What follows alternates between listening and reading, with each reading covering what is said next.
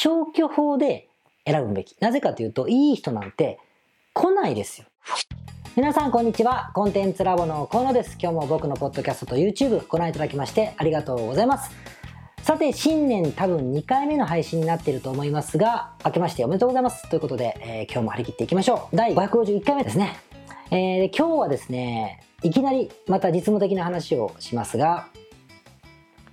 人材採用について話したいと思います。人材採用っていうか、外注さんですね。多くの人はアウトソースで人を雇う、個人的に人を雇うということがあの多くなっていますので、外注さん、またまたパートという感じの人たちという意味で話したいと思います。人を雇う必要性っていうのは、ちょっと今日は論点じゃないので、えー、述べませんけれども、まあ、誰かをに仕事をしてもらうということ以外に、あの、まあ、ほぼ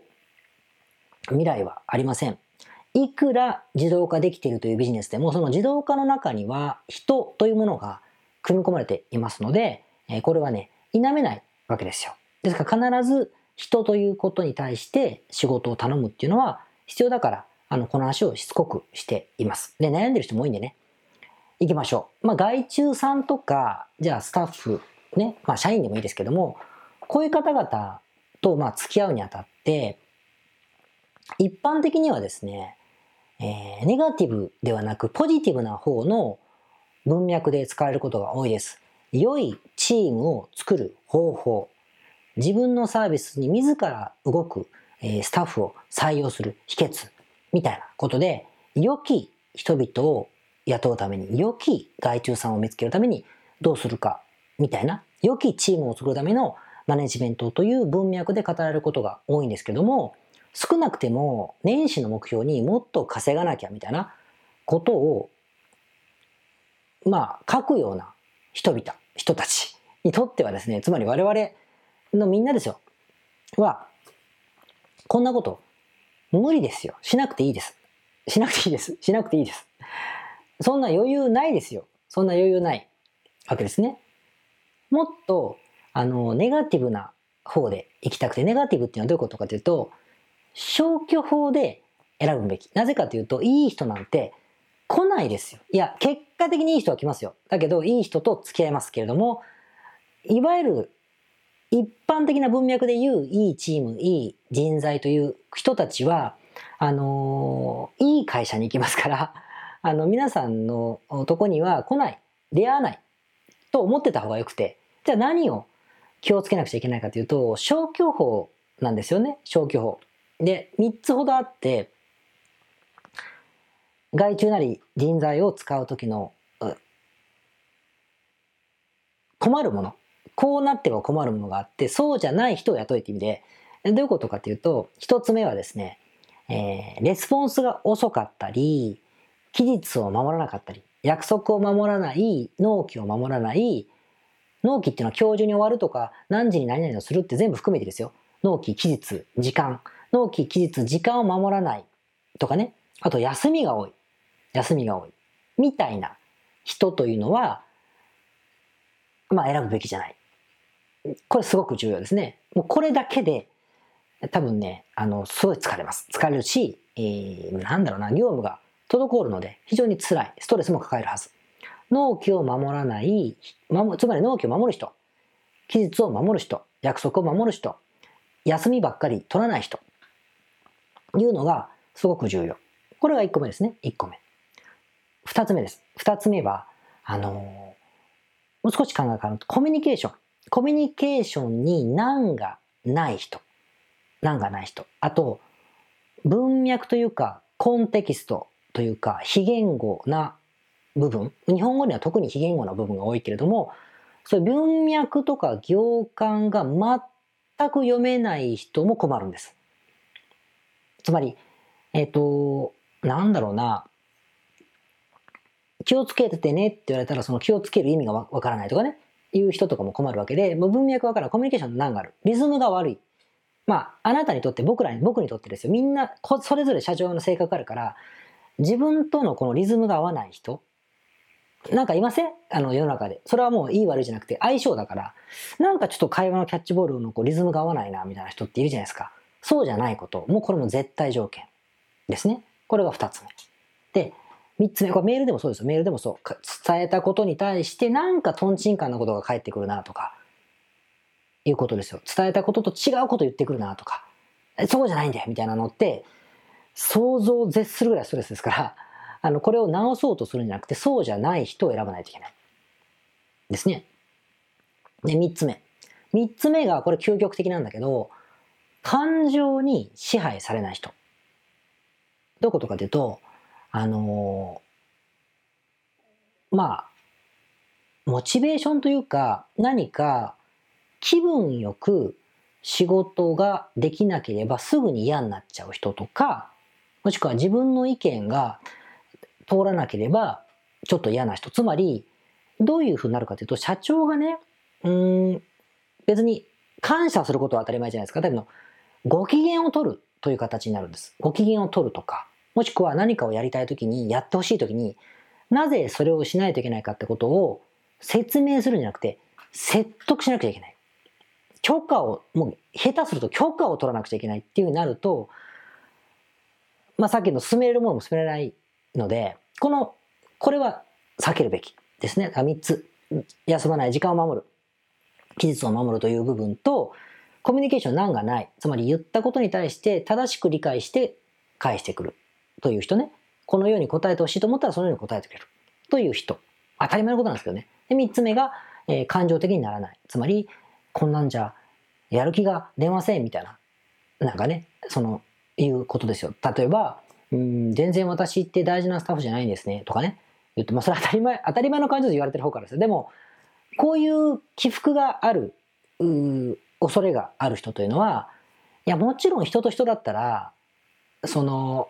そう、気持ちよくしてほしいに決まってるじゃないですか。だけど、余裕がないんですよ、皆さんには。余裕がない。そんな余裕ないです。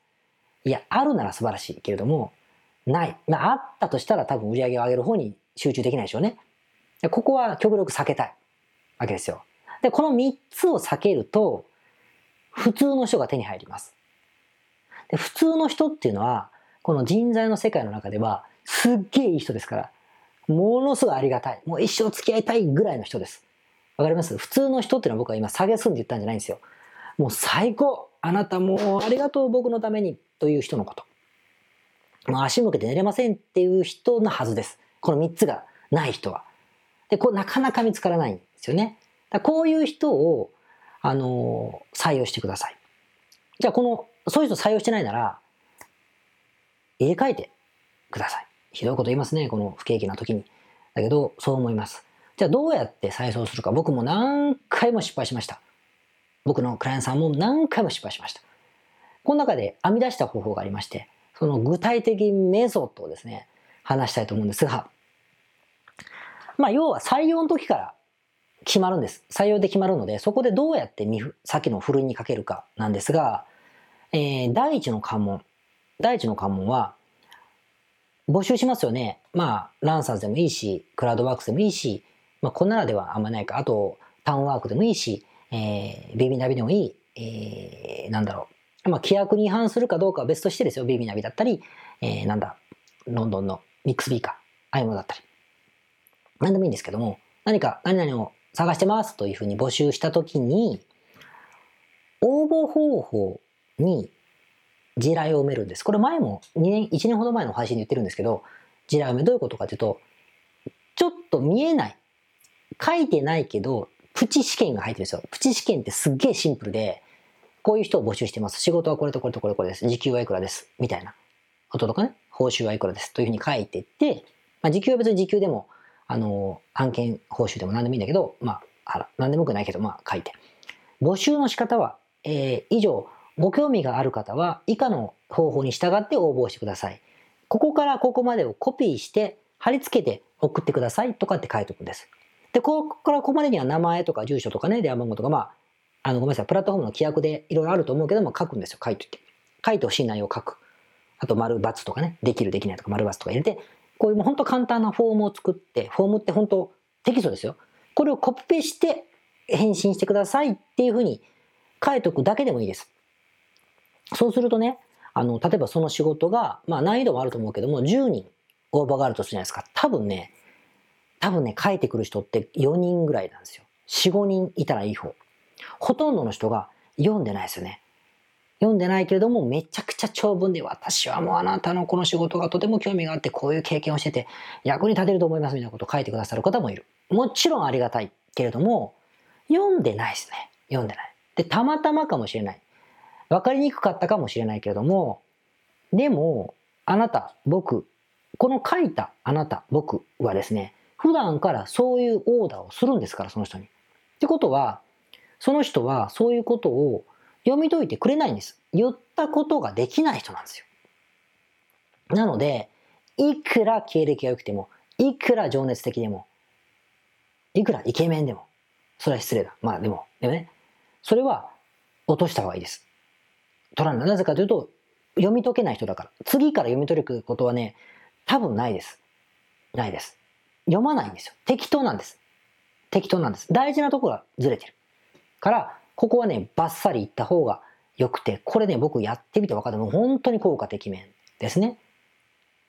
効果的面。これが一つ。これ今のコミュニケーションの問題の第一段階ですよ。自分の言ったことを汲み取る。こう当たり前のことができるかどうか。やってください。できましたということができるかどうか。ですね。でしかも、応募の期限、あ、応募の期限ません。うんと、これ後で言いましょう。これ一つ。で、次がありまして、次が、あの、じゃあ応募しますよね。で、な、面談するとしましょう、面談。事前面談とか事前説明という、面接って言っちゃったらその雇用形態によってはいろいろ問題があると思うんだけども、面談と今日は呼びましょう。事前面談をして確認したいのでというふうなオファーをするでしょその時に、事前面談をする。で、えっと、まあ、話しましょうって言うじゃないですか。言った時に、この時も、あの、アポイントを取る予定の日であるんですが、予定の日もですね、候補を、うん、まあ、例えば、2日間、まあ、例えば平日の夜の時間と昼の時間、平日の夜と昼の時間とか、午前、午後、夕方、夜とかね、もしくは土日のどっちかの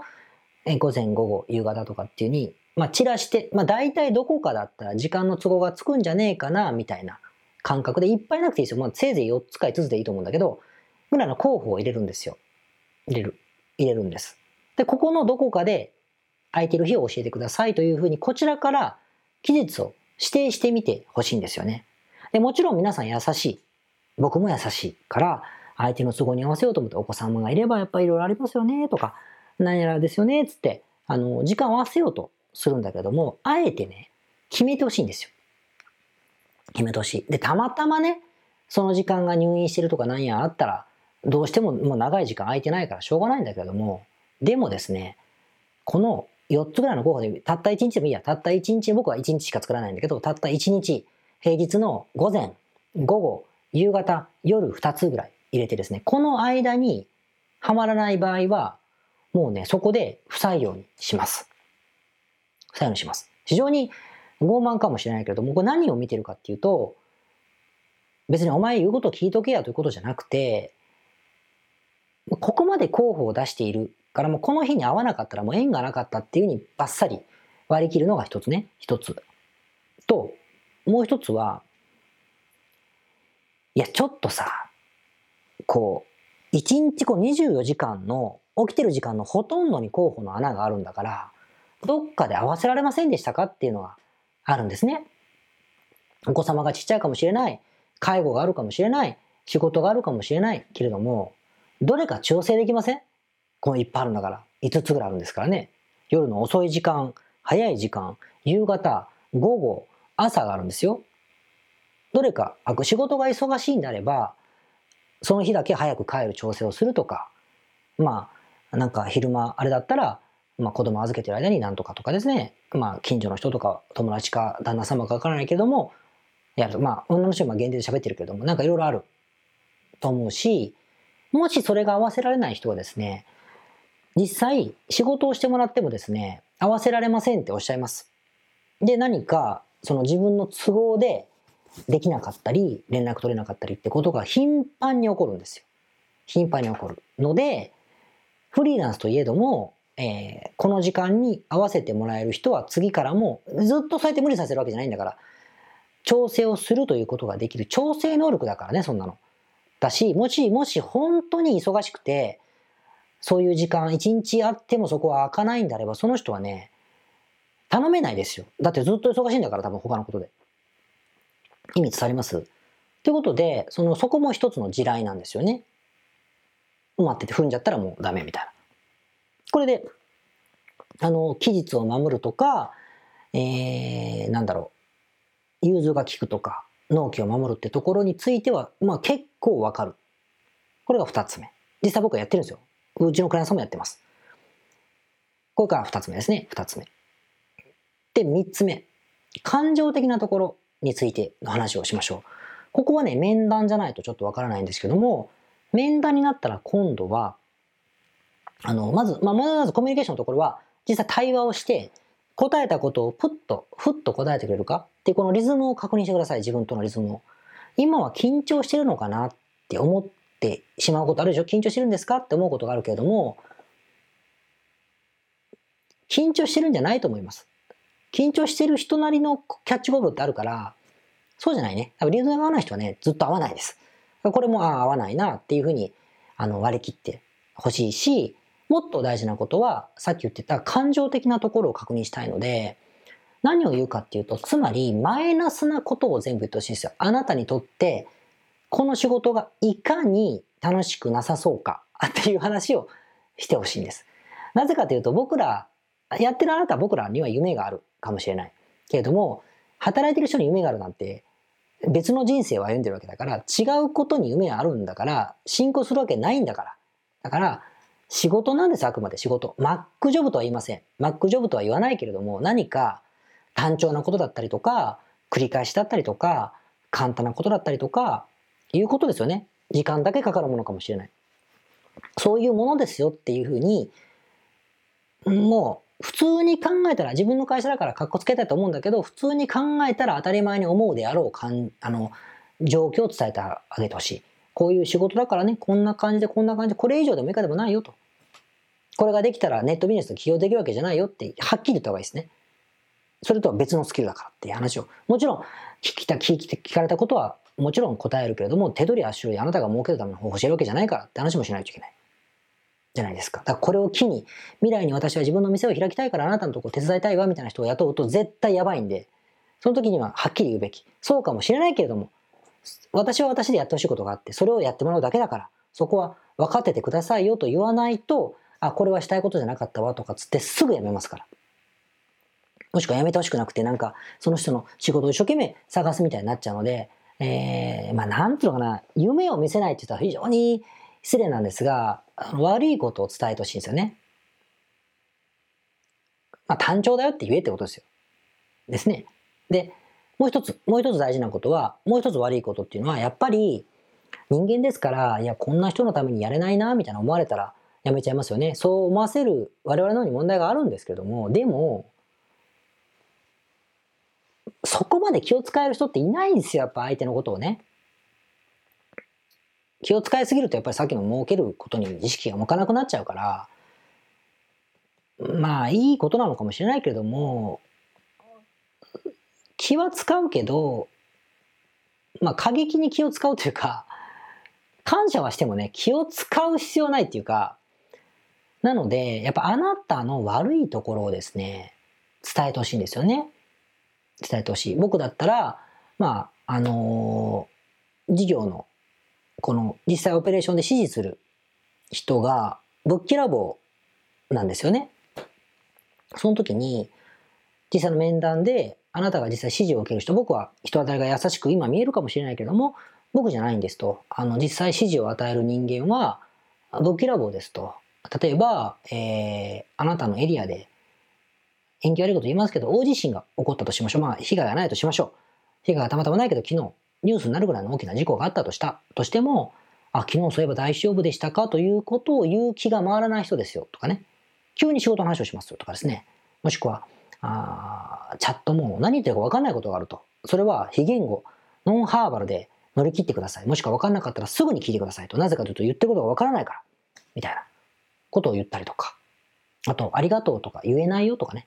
僕は言いますよ。だ けど、あの、そういうのを言ったりとかね。皆さんがそういう人だったら。あと、こういう時にプリプリしちゃうことが起こらない方がいいんだけど、なんかプリプリする癖があるなら、パッと直感パニクっちゃってプリプリすることがあるんだけど、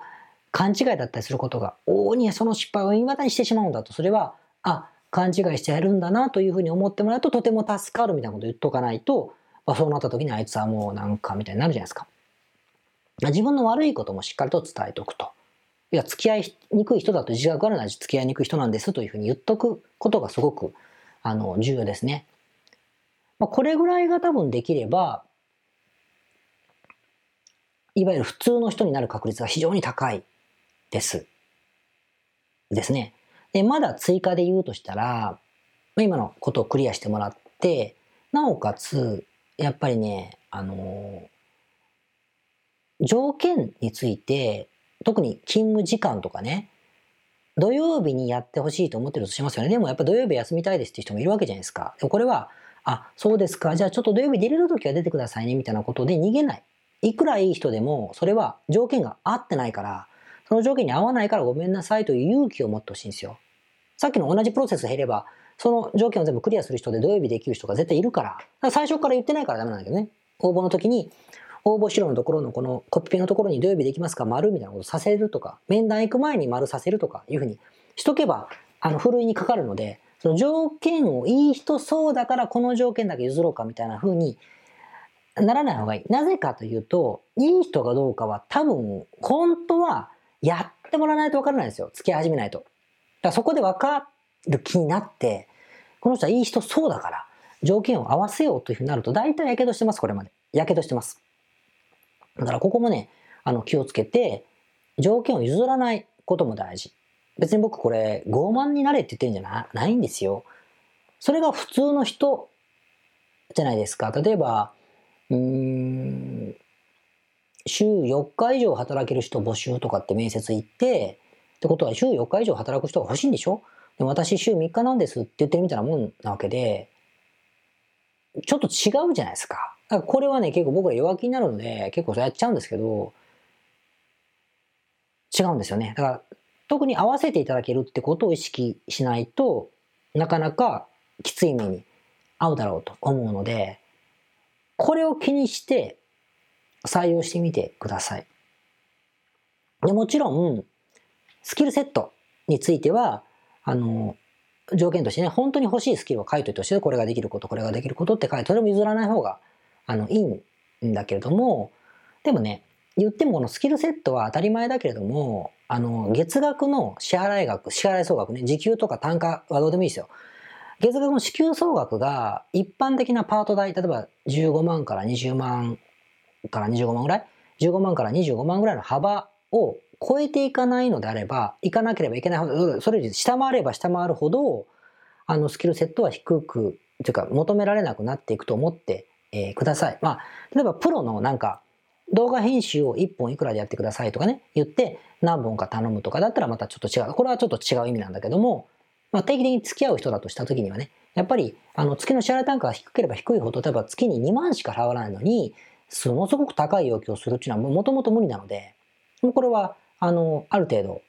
トレードオフをしてほしいなとは思うんだけども、あの、ある程度まとまったお金払う人ということであれば、あの、今の条件やって普通の人と付き合うことは全く悪いことじゃないと思うので、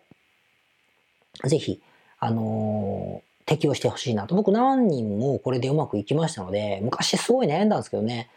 あの、うまくいったので、まあ、結構こういう、まあ普通である人のふるいをかけるというね、仕掛けを良い人を選ぼうと思って、情熱とか、なんかなんだろうな、なんかよくわかんないことで選ばないことですよ。まあ、みんな一緒ですか多分スキルセットは大体一緒なんだけど、その時間守るとかね、コミュニケーションロスがないとか、ああ非言語なことを理解して答えたことでそうじゃないんだよなってことを返してくるとかね。そういう答えが欲しいんじゃないよみたいなのとかね。えー、じゃない、ないんですよね。例えばど、どう、どういうのがあるかな？あの、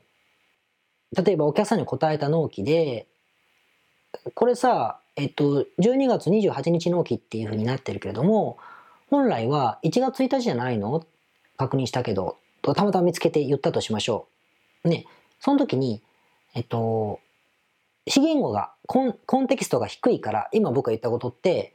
コンテキスト高い、文脈がたたくさんあるから、行間の中には、なぜ間違えたのですか？これからどうやって間違いないようにするのか？お客さんにはどうやって修正するのか？みたいな。で、あと修正したのか？みたいな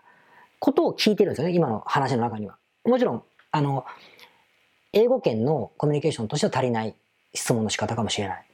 全部聞けばいいんだからね。なぜやったんですか？間違ってると思うんだけど間違ってませんか、えー、なぜ間違ったんですか？これから間違いないどうしますか？お客さんにはこう答えましたか？答えてください。答えたら教えてください。みたいなこと書けばいいんだろうけど、そんな書いてられないじゃないですか。って言った時に、この行間読めないコミュニケーションをさっきする人とね、あの、好きを頼んでる、頼んでると、すいません、ありがとうございます。1月1日と申し上げておきました。で終わるんですよ。何も間違ってないですよね。間違ってないんだけど、さっきの非言語のところが組めてないじゃないですか。もう、そういうの聞いてんだなって分かってほしいわけでしょ。その時に、まあ、考えてコミュニケーションのロスがない人っていうのは、まあ、ごめんなさいって言えって意味じゃないですよ。間違えてしまった、間違えております。こうなったから間違っちゃいました。今度からこれ気をつけるようにします。ちなみにこの方に説明いたしました。えー、了解いただきました。みたいなことが返ってくる。ほうほう、なるほど。なるほどで終わり。もしくはもう、こんなんで終わりですね。了解みたいな。了みたいなので終わるんだけど、これがね、いや、そうじゃなくてなんで間違ったの？とかさ、やる羽目になると、ものすごい時間かかるでしょ。これがコミュニケーションロスなんですよね。あと、えっと、リズムが合わないみたいなことなので、ここをできる人って、普通、普通、普通の人が取れるってのも、ぶっちゃけまあ優秀っすよね。スキルとかどうでもいいですよ。もう動画編集スリが高いとか、コピーかけるかけないとか、もうほぼ関係ないですね。パソコンすげえ使えるとか、なんか、コールセンターの経験を何年もしたとか、もうそんな全然どうでもよくて、英語ペラペラとかね。えー、もう本当どうでもいい。これができるだけでももう、もう神ですよ。だから、それがわかるって意味ですね。そういう視点で、あの、やっていただけると、結構心が平穏になると思います。もちろん、皆さん聞いてる方々が社員が30人いて、もう年商が15億ぐらい超えてるとか10億超えてるとか5億超えてるでもいいかなの方はね、ちょっと違う視点でマネジメントした方がいいとは思います。こんな風にしてると、やっぱギクシャクしますからね。あの、チーム運営というものがとても大事になるので、ちょっと違うんですけども、あの、もっと弱者な場合、もっと稼がなきゃみたいな思ってる人は、あの、こういうのがね、一番、あの、いいんじゃないかと思う。要はね、余裕がないですよ。傲慢なれとか、雇ってんだから Mac ジョブで使っちゃえということを言いたいんじゃないですよ。余裕がない。から、あの、人の選び方、普通の人を選ぶというのはとても大事だなということで強調しておきたいと思いますし、これまで人とのお付き合いでストレスを抱えた方は多分真面目なんですよね。真面目か超怒りっぽいか。どっちかだと思うんですよ。まあ、これは今日言ったことがちょっとヒントになればいいなというふうに思って、あの、お伝えをいたしました。ということでおかげで僕は今付き合ってる方々すごい人ばっかりで、あの、本当感謝してますよ。ということで、あの、皆さんもね、気をつけていただければなと思っております。はい。それでは、えー、第551回目の雑談でございますね。えー、実はこれ収録してるの2020年なので、まだ僕年末なんですが、言っちゃった。えっ、ー、と、我が家のですね、まあ、クリスマスですね、大したことをしないんですが、クリスマスの出来事をちょっと話そうと思っていて、まあ、どうでもいい話なんだけども、あのー、たまたまですね、クリスマスの翌日かな、ケンタッキー頼んだんですよ。前の日からちょっと忘れましたけど、ケンタッキー頼みました。ケンタッキー頼んで、ケンタッキーフライドチキンを頼みまして、ウーバーイーツで頼みましてですね、まあ、食べようということになったんだけども、たまたまなんか、息子がいなかったんですかね。で、こう帰ってきてから僕が今日チキン来るよって言ったんです。チキン来るよって言ったら、あの、その、チキンをですね、鶏と思ったみたいで、え、何？鶏が来るの？って言ったので、僕もなんか悪い癖で、あ、鶏来るんだよ、つって、ちょっと卵をね、育てようと思って、我が家ではと。庭で鶏買おうと思ってるんだよね。で、今から届けてくれるからって、ちょっとジョークのつもりで言ったんですよね。嘘っつって。怖いんだけど、なんつって言うから、悪、悪乗りしちゃいましてですね。ピンポーンってなった時に、本当に来るの？本当に来るの？って、じゃあ出て出てっつって僕は、ケンタッキーでしたって、まあ、しょうもないことしようと思っただけなんですけど、なんか、出てくれない。や、怖いから嫌だよっ、つって。でも、もう明らかに、ウーバーイーツですって言ってるんですけど、でもまあ、あの、怖いから嫌だよって言ってるから、じゃあパパが出るねということで僕は出ましたねまたマルジエが働いてですねあの ケンタッキーが来たんだけど、どうも、っつって、ありがとうございますって言って、こう、それをもう置きまして、置いて、まあ、たまたま段ボールが僕の部屋にあったので、段ボールをこう空箱を組み立てましてですね、そこに携帯ね、携帯で、鶏の鳴き声の音を見つけて、で、最大のボリュームにして、あーけごっこーって言ってるんですよ。カカカカカって言ってる音を最大にして、ダブル入れて、今実演しませんけど、で、こう、バタバタバタってこう、わかりますかね？こう紙袋とか入れて、バタバタバタってなるようにして、こう、持ってたんですね。あの、彼がいるところに。で、ほらほらほら、おーってつって、言ったんですよ。ありがとうだって、あーっつってて、パッて見せたら違いました、みたいな。すげえしょうもないことしたんです。で、ジョークのつもりでやったんですけど、もう、ギャン泣きしましてですね、まあ、言っていいのかな男の子なんでねあの聞いてたらごめんねということでものすごい泣くんですよ悔し涙みたいな。んで僕は怖くて泣いたのかなって。ごめんごめん嘘じゃん嘘じゃんっつって。冗談じゃんっていうふうにこうもちろん謝って真剣に謝りましたよ。ごめんごめん悪かったと。僕普段あんましないのそういうこと。謝ってあの例のドッキリじゃんみたいな話をしたんだけど全然許してくれなくてしばらくあの怒ってましてですね。もう結構謝ったんですけどで後で聞いたら実はあの本人は怖がってたけどそのテレビとかで鶏を飼って無人島で鶏を飼って卵を産んでそれを食べるみたいなね。シーンがあるからちょっとね楽しみだったんですってうわ鶏が来て卵とか産むのかなみたいなワクワクがグワーって上がってたわけですよ。いやーとか言いながら。の時に信用してるお父さんがですねそんなくっそしょうもない嘘をつくので半分は嘘かなと思ったけどそんな熱演するから本当かなと思ったらしくてもうそんな幼稚園じゃないですからねその複雑な感情があってもう残念なのとちょっとしょうがないことしてこいつムカつくぞみたいな感じで 悔しくて泣いたっていうかいう出来事がありましたって話ですね。まあ、こう反省をの弁を述べてるんですよ。まあ、しょうしょうがないことしちゃいけないなと あの思いましてですねよっぽどムカついたなと思ってあの子供だと思って舐めちゃいけないなと思いましてですね反省したということと、まあ、子供対鶏飼うとかやっぱうわってテンション上がんだなと思ってね。さすがにうちでは買えませんがあのそれも勉強になったということでちょっと嬉しかったみたいなことがあったので、まあ、結局でケンタッキーでしたっつってこう泣いてるんだか怒ってんだかって顔でこうむしゃぶりついて食ってまして、まあ、これが美味しかったから、まあ、丸く収まったわけでございますがそんな、えー、ケンタッキーの日でございましたクリスマスじゃなかった気がするな。でもやりましてですね、えー、まあ無事終わりましたということでございました。どうでもいいですね。それではまた次回。皆さんこんにちは。コンテンツラボの河野と申します。この YouTube チャンネルをご覧いただきましてありがとうございます。え普段は在住の起業家の皆さんにインターネットを使ったビジネスのサポートをさせていただいております。これまで、え約3000人の方々のビジネスのサポートを行い、すべてのクライアントさんの売上総額は300億を超えているぐらいだと思います。えこのチャンネルではそんな経験をもとにインターネットビジネスもしくはインターネットを使った起業について、え詳しく役に立つ情報をお送りするように心がけております。海外においての事例もとても豊富に含んでいますので、日本の方にも適用できることがとっても多いと思っております。ぜひチャンネル登録をして配信をご覧になってみてください。ポッドキャストをお聞きの皆様、こんにちは。コンテンツラボの山口よしこと申します。普段はサンフランシスコに住んでおりまして、日々現地からコンテンツラボのお仕事を行っています。いつもご視聴ありがとうございます。いつも聞いてくださっている海外在住の方日本在住の方起業して制約のない自由なライフスタイルを実現したいと思っていませんか？今日はそんな皆様にですねお知らせとお願いがありましてこんな風に最後にお邪魔させていただいています。そのお願いというのはですねコンテンツラボのコンサルティングサービスについて知っていただくということです。で、あのー、番組の中でも河野が時々メンバーさんと呼ばせていただいていることがありますのでご存知の方も多いと思います。起業前の方にはビジネスプランを一緒に考えることから始め起業後の方には集客組織化異業種展開。だったりはたまたお金の残し方。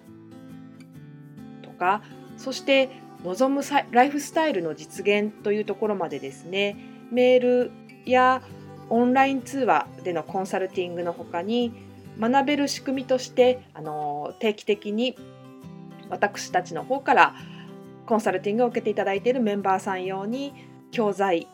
をあのお配りしたり。ですね。あと世界各地にお住まいの起業してビジネスの広がりを目指す日本人の方同士とつながれる仕組みを取り入れたりといったコンサルティングやコミュニティ参加が全て入ったサービスになっております。私たちのクライアントさんは7割が海外在住者在住者さんでですね。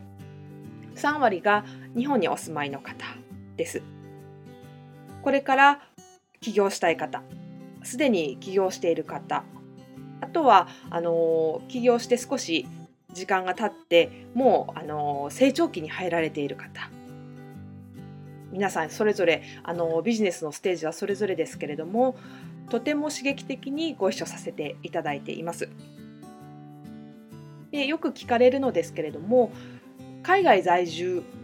ということにかかわらずですね私どもでは日本にお住まいでビジネスを展開している方とかあの起業計画されている方にも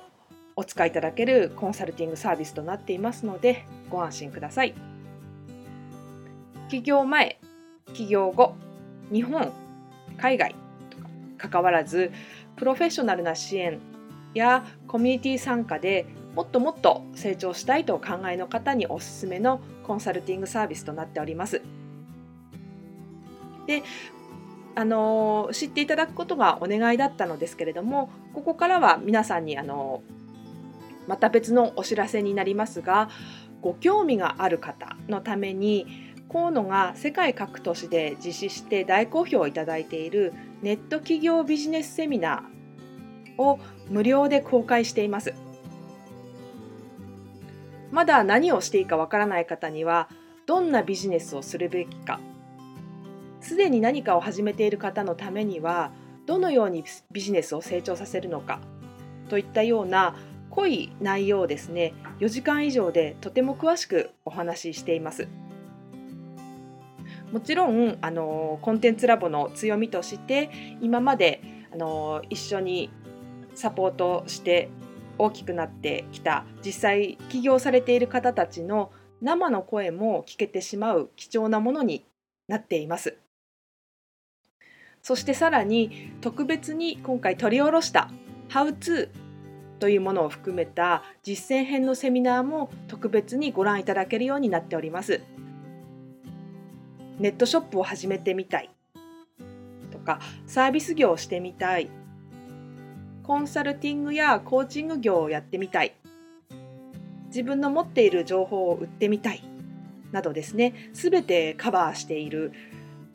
動画セミナーになっています。で先ほども申したように視聴は無料となっておりますので今すぐこのメールの中にある概要のリンクをクリックいただくかコンテンツラボという名前で検索して動画を請求してご覧になってください。